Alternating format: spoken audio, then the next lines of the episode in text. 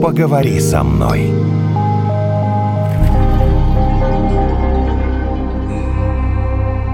Стокгольмский синдром. Вот оно бесконечно используется. Нужно и не нужно. А, это что у тебя? Это, да, это у тебя стокгольмский синдром. Ну, значит, ты ничего не понимаешь. Или, а, ну, ты, нет, короче, но это зря. же еще как зависимость от чего-то, нет? Вы абсолютно правы, что вот это выражение используется к месту, не к Не месту. к месту, как хочешь. А мы хотим понять, что на самом деле, что такое Что стокгольмский такое? синдром, да. Значит, давайте начнем тогда с азов. Стокгольмский синдром – это не заболевание.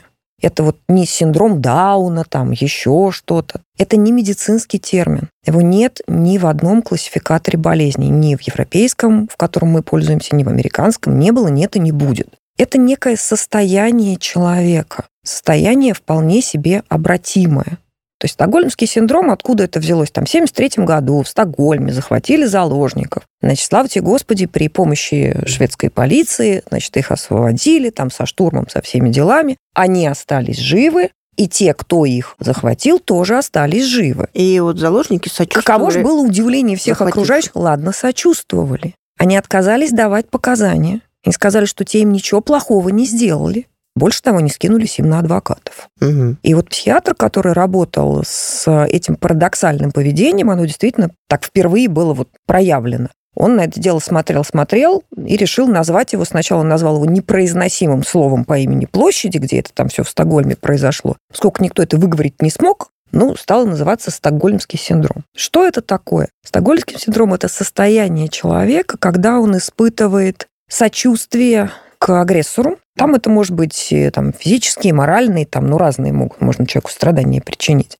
Оправдывает его, заканчивается это все тем, что он присоединяется к нему. Но это же модель распространяется не только на, там, условно говоря, заложников, и тех, Конечно. кто их захватил. Конечно. Это может, например, быть в семейных отношениях. Да, может Один быть. человек э, мучает другого, бьет. А потом он его Ругается. оправдывает, а потом к нему присоединяется. присоединяется и больше того считает, что так и надо.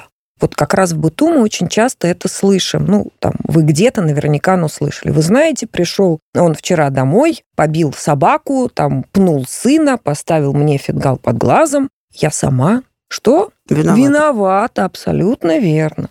Не надо мне было вылезать из комнаты, собаку надо было засунуть под кровать, а сына отдать бабушке. Но я же знала, что он не удержится. Мгм. То есть он сопровождается чувством вины, стокгольмский синдром. Ну и таким, знаете, первое со мной так можно, второе я это заслужил. Вот этот доктор, э, который стокгольмский синдром ничего впервые там. описал, ничего не сказал? Ничего он там не сказал, э, потому что это просто было феноменологическое описание, вот, Ага. вот факт. Для того, чтобы стокгольмский синдром вообще развился, должно быть достаточно приличное количество предпосылок. Причем разного То есть ему рода. далеко не все подвержены. вообще не все. Мгм, Вот прям мгм. совсем не все. Начнем с того, что у нас у всех, у каждого индивидуальные особенности нервной системы. Это то, с чем мы рождаемся. Не особенности там характера, еще что-то, а особенности нашей физиологической нервной системы. У кого-то лобильная нервная система, у кого-то ригидная нервная система. Соответственно, мы разные. Кто-то на бабочку в обморок падает, а кто-то на кирпич не реагирует. Получается, например, если мы возьмем тот случай в 73 года, там же было много людей, они же были все тоже разные. То есть есть какой-то, наверное, коллективный еще этот Это синдром. один из факторов, то есть особенности нервной системы. Можно быть и там в числе заложников, и не быть подверженным стокгольмскому синдрому. А может их оказаться там пять человек, и все там с одинаковой нервной системой. Выборка, она, к сожалению или к счастью, случайна. Кроме особенностей нервной системы, есть жизненный опыт человека. Причем этот опыт нельзя сказать, что люди, пережившие до этого какое-то там насилие, вот они обязательно будут подвержены стокгольмскому синдрому. Точно нет. Потому что зависит не от самого опыта, а от того, как человек к нему относится. Если человека били в детстве, и он считает, что вот он после этого никто, ничто и звать никак, то есть жертва пожизненная, то шанс имеется по полной программе получить стокгольмский синдром. Если человек считает, что несмотря на то, что меня били в детстве, я считаю, что да, так было нельзя, и я выжил, и я стал сильнее, я укрепился в своем мнении, что это делать нельзя ни со мной, ни с другими, никакого стокгольмского синдрома у него не будет. Я совсем понимаю, как этот механизм включается. Если ты там унижен, оскорблен, тебя мучили, почему ты начинаешь этого человека, который тебе столько страданий А причинил, оправдывать? Или жалеть там, или ты даже думаешь, ну, он И самое отвратительное присоединяться, Присоединяться. в результате. Для того, чтобы там, кроме вот этих вещей, во-первых, у человека должны быть определенные убеждения о себе, о людях и о мире, то есть кто я, из через кого состоит этот мир, какие у нас вообще люди, что можно, что нельзя, что хорошо, что плохо. В частности, по отношению ко мне. Но для того, чтобы у человека развился стокгольмский синдром, должны быть еще определенные условия. Во-первых, человек должен оценивать эту ситуацию вот именно человек, не мы с вами отсюда, там нам кажется, что, я не знаю, эта женщина могла бы взять и развестись. Она оценивает эту ситуацию как ту, из которой нет выхода. Она не может выйти из отношений по доброй воле с а, вот этим вот мучителем. Это первое. Второе. По оценке того, кто, не дай бог, будет им страдать, ощущение сил должно быть неравным. То есть человек ощущает, что он сильно слабее, а чаще всего и бессилен перед тем, кто причиняет ему мучение. Третье – это должны быть какие-то личностные отношения. То есть стокгольмский синдром по отношению к регулировщику, который не дает вам проехать, вот он у вас не случится. Даже если вы 20 раз будете ездить мимо этого регулировщика, не получится. То есть, соответственно, человек должен ощущать бесперспективность выхода. Тогда давайте с вами так логически поразмышляем. А что тогда делать? Вот он есть мучитель. Я деться-то никуда не могу. Он сильнее. И что мне теперь? С ума сойти? Ну, здесь вы говорите про принятие, что нужно Я принять говорю про защитный страдания, механизм. да? А, Я говорю про то, что когда у нас в жизни происходит ситуация, которую психика расценивает как угрожающие целостности личности, она нам с вами включает защитный механизм. Защитный механизм – это простым языком, вот предохранитель есть, у каждого щиток предохранительный да, в квартире. Вот если подать очень высокое напряжение, то щиток, не спрашивая, что вы по этому поводу думаете, отщелкнется, и у вас все выключится. Холодильник, телевизор. Зато цело останется, не сгорит. Вот так действует защитный механизм. То есть ситуация невыносима, непереносима на протяжении длительного времени. Человеку нужно как-то с ней ужиться. Получается, что стокгольмский синдром не есть нечто негативное. Нет, оно не есть ни негативное, ни позитивное. Просто оно есть. Оно есть. На самом деле есть одно из мнений о том, что люди, например, которые испытывали стокгольмский синдром, находясь в тяжелой жизненной ситуации, меньше страдают КПТСР, комплексным посттравматическим расстройством. ПТСР – это когда мы можем вспомнить, ну, там, флешбеки у людей, там, страшные истории, там, ночью люди просыпаются там от кошмаров. А им есть еще что вспомнить, что, оказывается, он мне стакан воды принес. Хорошие моменты. И на самом деле люди, которые испытывают вот этот стокгольмский синдром, ну, в таких действительно угрожающих жизни ситуациях, очень часто это единственный выход остаться в живых. Потому что стокгольмский синдром стимулирует человека подстроиться. ну, то есть, получается, это полюбить своего мучителя. Где-то полюбить, где-то принять, где-то сказать, я, может быть, тебя не люблю, но, наверное, так мне и надо, и я лучше склоню голову. Выглядит это, конечно, все некрасиво, Со стороны. да, но извините, пожалуйста, очень часто люди просто в живых остаются или не получают серьезных увечий. Если силы действительно не равны, то есть они могут быть не равны по мнению человека, когда человек может встать на самом деле и выйти, Мгм. но тогда здесь не дело. А когда действительно силы не равны, знаете, выбор вернуться когда-нибудь, хотя бы шанс минимальный иметь, вернуться, не гарантию, но хотя бы шанс.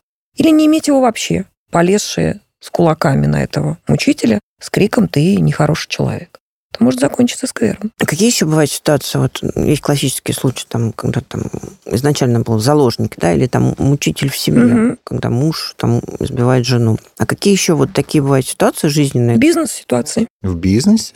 конечно. Люди все разные. Пришел руководитель, как говорилось в известном фильме, самодура, цитируя классиков. Человек откровенно издевается над коллективом, морально унижает, финансово унижает.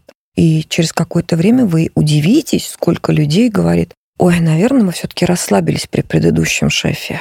Да, он прав. Хорошо, да, что он нам прав. понизил Чё-то, да. зарплату. Слушайте, хорошо не выгнал. Вообще-то мы тут, конечно, да, дурака валяли. Такая формулировка. Хорошо, что не уволили. Хорошо, что не Спасибо. уволили. И ведь то же самое говорит человек, который находится в заложниках. Никогда не задумывался, что в... это не совсем бизнес, это такие отношения внутри коллектива, получается, да. Что Вся а, жизнь человеческие бывает, отношения. Да-да-да, что бывает э, и там стокгольмский Конечно. синдром, да. Получается, что это некоторая, на самом деле, несмотря на различия, о которых вы нам рассказывали, которые присутствуют у каждого человека, это некоторая защитная функция, которая ну, нам всем присуща. Скажем так, мы можем это сделать. Вопрос, если у человека достаточно сильный осознанный механизм, защитный механизм, это неосознаваемая история. То есть он включается, mm. То есть мы нас так не спрашивая. Вот эти заложники, которые там были, они сами не знали, почему они защищали своих момент мучителей. Нет, конечно. Ага, то есть мы не отдаем себе отчет Да. во время стокгольмского синдрома. Суть защитного механизма в том, что он включается неосознанно, нас не спрашивая. Потому что Интересно, если он Дарья. будет нас спрашивать, мы помрем раньше. То есть, если я подстраиваюсь э, под э,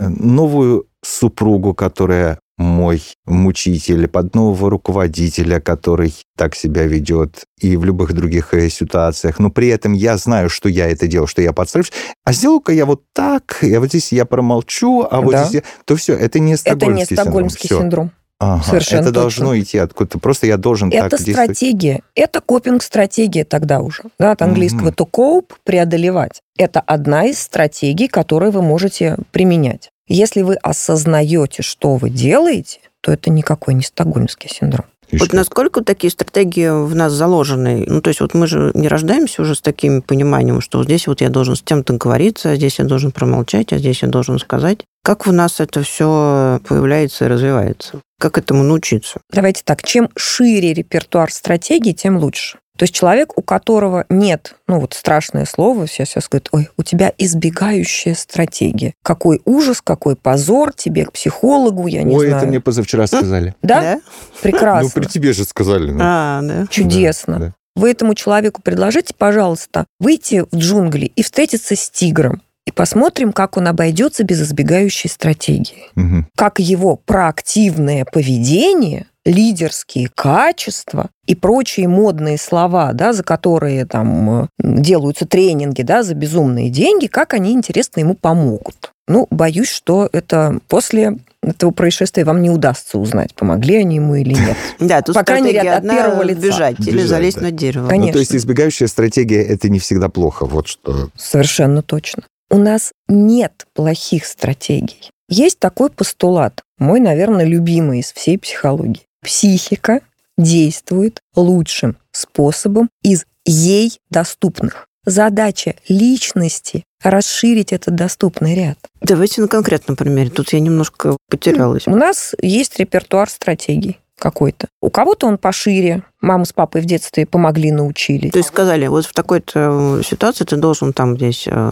Да, здесь бей, здесь беги. Да, улыбнись или подожди. Да, у нас всего-то три реакции. Бей, беги, замри. У нас вариантов-то Мгм. тут не сады, заложенных в нас э, природой. А когда человек вырастает, то бесконечно кивать на маму и на папу и рассказывать, что это мама меня научила держать э, там глазки в пол, а папа меня э, научил э, молчать, когда тебе хамят, ну, простите, это ответ ребенка, а не взрослой личности. так. А взрослый что? Взрослая личность переосмысливает тот опыт, который был. Мама говорила мне, что нужно держать глаза в пол в любой ситуации. Угу. Есть ли ситуации в жизни, я взрослый человек, где это адекватно? Ну, конечно, есть. Если я стою перед папой римским, ну, наверное, все-таки глаза следует опустить в пол по правилам этикета Ватикана. А если я разговариваю с э, человеком, который изобразить из себя монстра, да, а из меня сделать жертву, то, простите, это мой выбор. То есть я могу отнестись к своему опыту. Личность тем и отличается от зверюшки, что кроме научения мы действительно в какой-то момент все проходим период научения. Нас учат держать ложку, нас учат говорить спасибо, нам объясняют, что такое хорошо, что такое плохо.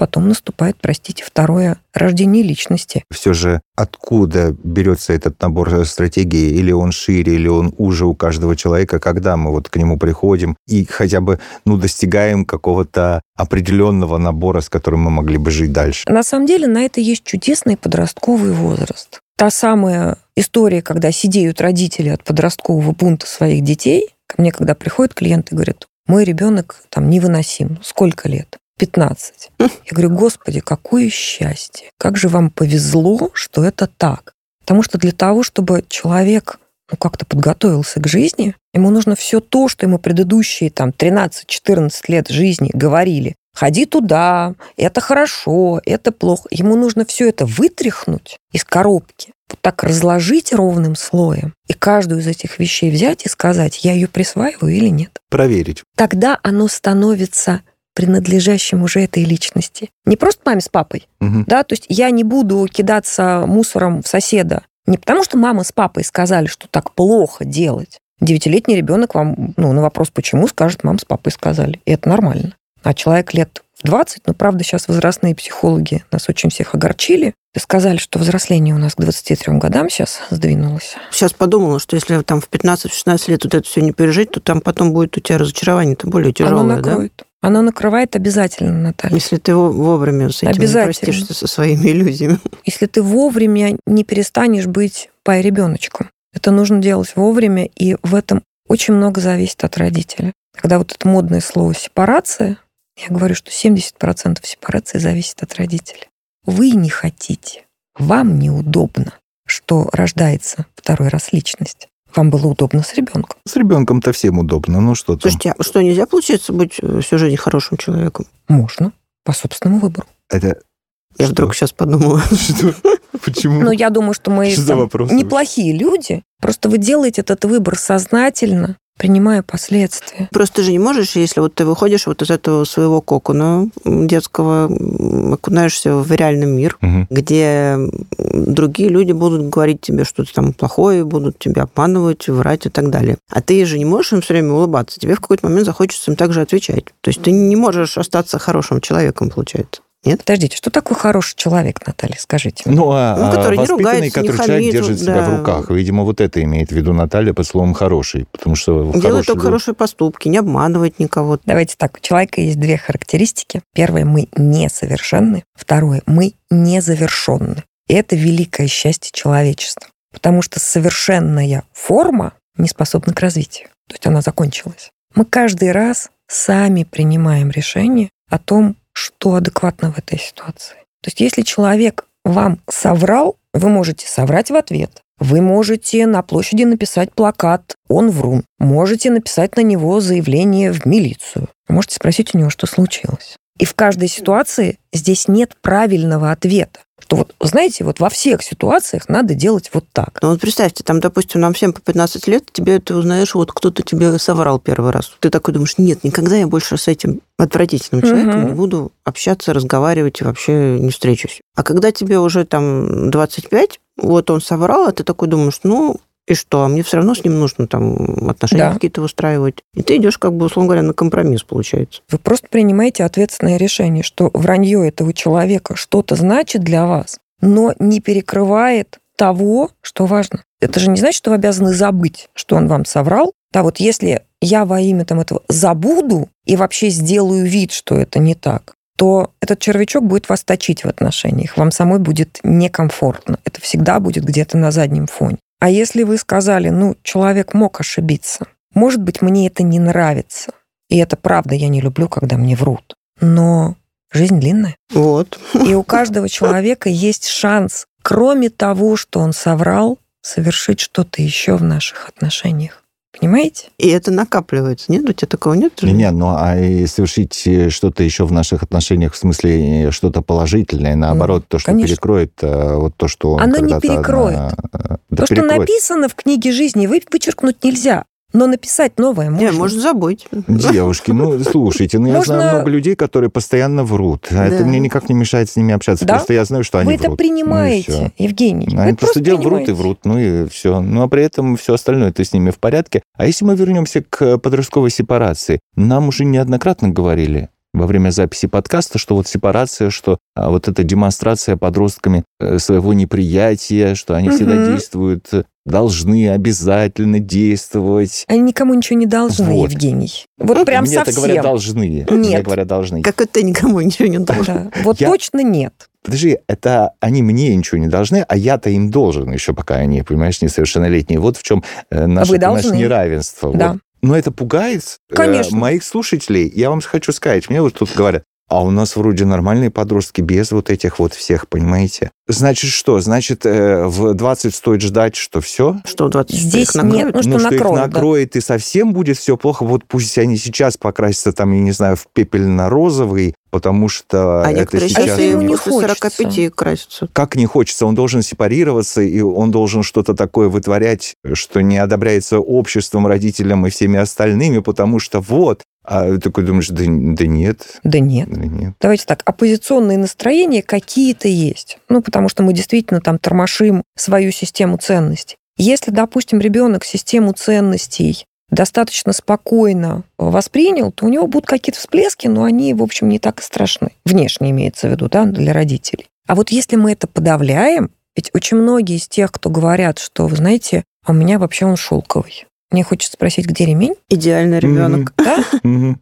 Где там ваш, ну, сейчас ремень в основном финансовый, будешь вести себя плохо, не оплачу институт, не куплю iPhone и так далее. Вот тогда это не дело. То есть это и есть вот то подавление, о котором Конечно. вы говорите. Да. Мгм. А если ребенок проходит это в поддержке родителей, когда он говорит, мам, Вася проколол себе пятку и вставил туда кольцо. Я вот думаю, проколоть пятку или нет. Есть такое. Адекватный родитель говорит, слушай, ну, там первое, если ты просишь денег на проколоть пятку, ну нет, потому что это мои полномочия как родителя. А в целом, а зачем? И они садятся разговаривают. Он говорит, ну вот, так модно, тыры-пыр. Отлично. И вы учите ребенка выбирать. И тогда такой родитель не приходит с седыми волосами к психологу и не говорит, боже, какой кошмар. Он приходит, говорит, да мы нормально с ним разговариваем. Ну, то есть э, такой формат взаимоотношений тоже есть, да, потому что психологи зачастую говорят о том, что ох, сепарация, все дела, они должны стремиться, там, ну, как вы нам Ну, сказали, вообще сейчас подумала, что не дети должны. же тоже иногда бывают в заложниках у родителей. Ну, Очень в часто. конечно. Очень ну, часто эмоциональное насилие, финансовое насилие, насилие над личностью. И это очень часто. Причем, я сейчас, наверное, скажу большую крамолу, очень часто в обеспеченных семьях. Внешне благополучных семьях Но это же вот тот финансовый ремень, о котором вы Финансовый сказали. ремень. Здесь, здесь тоже, знаешь, надо. А как финансовый ремень, если ты будешь плохо себя вести, я тебе не дам денег, а если ты будешь хорошо вести, я тебе дам деньги. С другой стороны, а родители что, прямо вот обязаны сильно денег давать? Подожди, Нет. мне никто... Мне давали там, ну, вот столько. Я читал, короче, как на Западе, в какой-то одной из стран, а, ребенок-подросток подал в суд на родителей, потому что они ему не давали денег карманных. Или Мгм. давали недостаточный объем. Я хочу понять, где финансовый ремень, а где просто что-то. где я разум? считаю, что тебе больше не надо, подожди, а вот пойдешь работать, и будут у тебя свои. То, что вы сказали последнее, это абсолютно верно. Задача родителя – поддерживать контакт с ребенком и подготовить его к тому, что ребенку придется жить самому. Понимаете, когда мы что-то обсуждаем с ребенком, мы не поощряем там, условно, вот если ты сейчас проколешь себе уши, вот тогда не будет денег. Ага. Это шантаж. Я вообще слышала обратную историю. Там, например, сделай то-то, и мы тебе купим новые часы. Боже упаси. Единственная мотивация, которая у человека будет, причем бедный несчастный ребенок, я вам честно скажу, потому что единственная мотивация, которая у него будет, это будет как у птенца. Правильно открой клюв, похлопай глазами, тебе прилетит. Абсолютно Деньги за пятерки, будешь хорошо себя вести у бабушки, куда мы тебя на неделю отправим, потому что мы уже от тебя устали, вежливо говоря, да, чтобы не сказать другого слова. Вот тогда мы купим тебе горный велосипед. Ну, на самом деле, задача взрослых людей, родителей, ответственных, так иногда все-таки думать. Хоть иногда думаю. Хоть иногда, да, все время невозможно, надо отдыхать. Подумать о том, как ты помогаешь своему ребенку в разных непростых ситуациях учиться принимать самостоятельные решения. Знаете, такой коротенький пример, поделюсь с удовольствием.